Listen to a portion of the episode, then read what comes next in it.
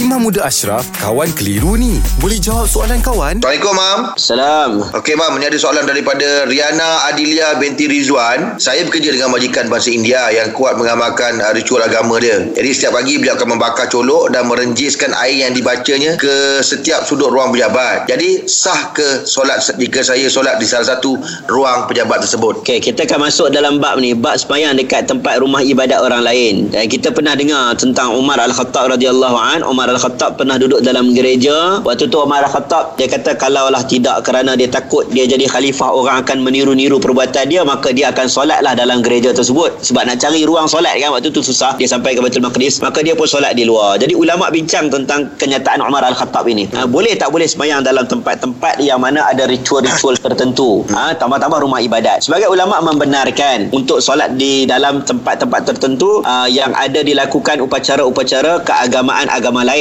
asalkan dia tidak terdapat patung dan penyembahan direct dengan patung-patung tersebut. Hmm. sebagai contoh dalam ruang pejabat kuil sebagai contoh. Dia tak semayang dekat situ semayang kat ruang pejabat. Ataupun sebagai contoh orang yang mana terputus bekalan. Kalau-kalau dekat negara-negara luar kadang-kadang dia duduk dekat church tapi dia tak semayang dekat church dia dia orang bagi hostel. Dia orang bagi hostel. Boleh tak semayang dekat hostel sebagai ulama membenarkan? Kalau lah cetus fitnah maka lebih baik kita cari tempat yang selamat lah. Okay. dalam bab Riana Adilia tadi tu India tadi tu dia bakar colok. Dia bukannya jadikan pejabat tu sebagai tempat ibadat dia. Itu bukan kuil. Tu hanya tempat dia lepak-lepak colok saja. Hmm. ha, berenjis ke air. Dan air tersebut kalau lah air itu tidak mengandungi najis air itu air biasa. Cuma air hanya jampi-jampi saja maka benda itu harus untuk dia solat di mana-mana ruang dalam dalam pejabat dia. Tak menjadi kesalahan. Oh. ha, boleh sebab air itu tak najis. Air itu air biasa saja. Ha, kalau tidak sampai merata kita tak boleh pergi. Kalau orang tu baca dia renjih-renjih merata satu satu taman habis kita. Ha, kalau kalau kalau macam dalam dalam dalam kes macam kita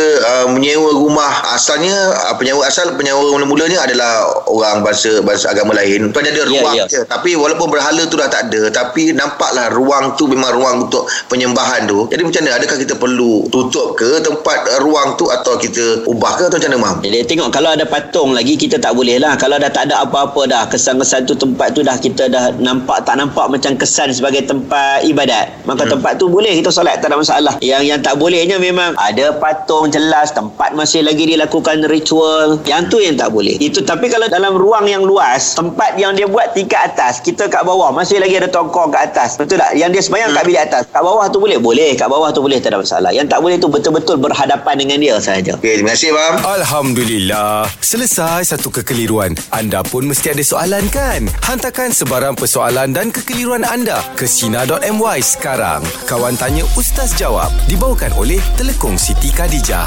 Balik kampung hadiahkan Telekong SK kepada yang tersayang. Diskaun hingga 15% dan berpeluang menang Toyota Yaris. Tertakluk terma. Kunjungi butik SK atau layari sitikadijah.com. Siti Khadijah, lambang cinta abadi.